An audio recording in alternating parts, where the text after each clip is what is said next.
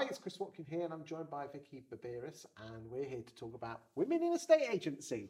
Am I flagging a dead horse?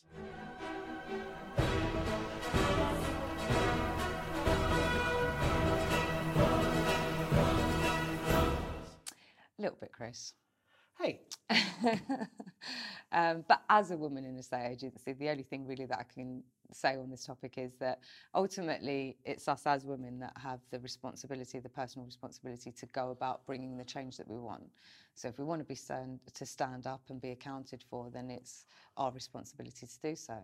And look, there's a number of women that don't want to be, and that's absolutely fine. There's loads of women that are making massive waves in agency that don't want to how do you put it? Shake their bum about instead of wave their willy about. Oh, shake their bum. Yeah. Shake your money That's and the new phrase. Yeah, we'll yeah, that that's one. the new phrase. Okay. So, yeah, there's a lot of women that don't want to do that, and that's absolutely fine. You know, Okay. I'm, I'm typically actually one of them. I just get on and do what needs to be done. Um, and push the team at the forefront of the business. But we do have a personal responsibility. Do you think um, some women are held back by men, or is it their own ability or their own personal opinion? if they're being held back by men, then they've got the personal responsibility to get up, move, go somewhere where you're not, you know?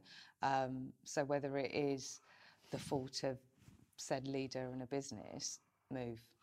It's very interesting. I've had, um, pardon the pun here, a lot of women on that sofa, um, and and quite a lot of them have said off camera that they're actually afraid, more afraid of what other women in the organisation will think about them.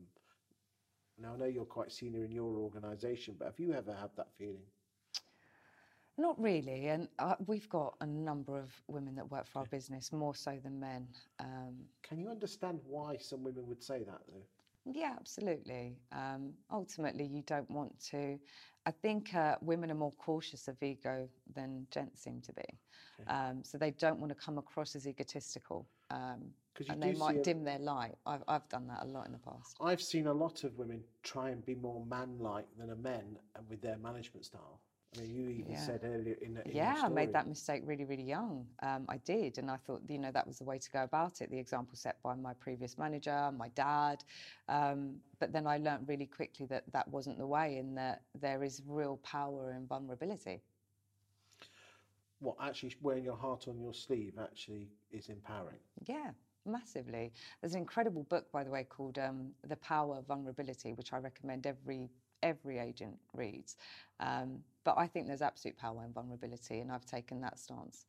So instead of being egotistical, you're vulnerable, but by being that, you're more powerful and you move on. Absolutely, And that includes dealing with clients and also dealing with your colleagues. absolutely. Insightful. Thanks. Anything else?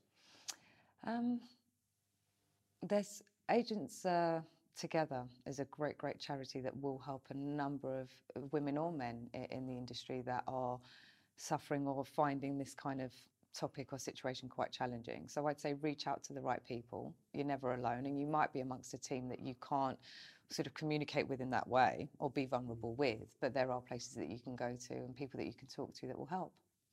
Thank you for your time today. Pleasure.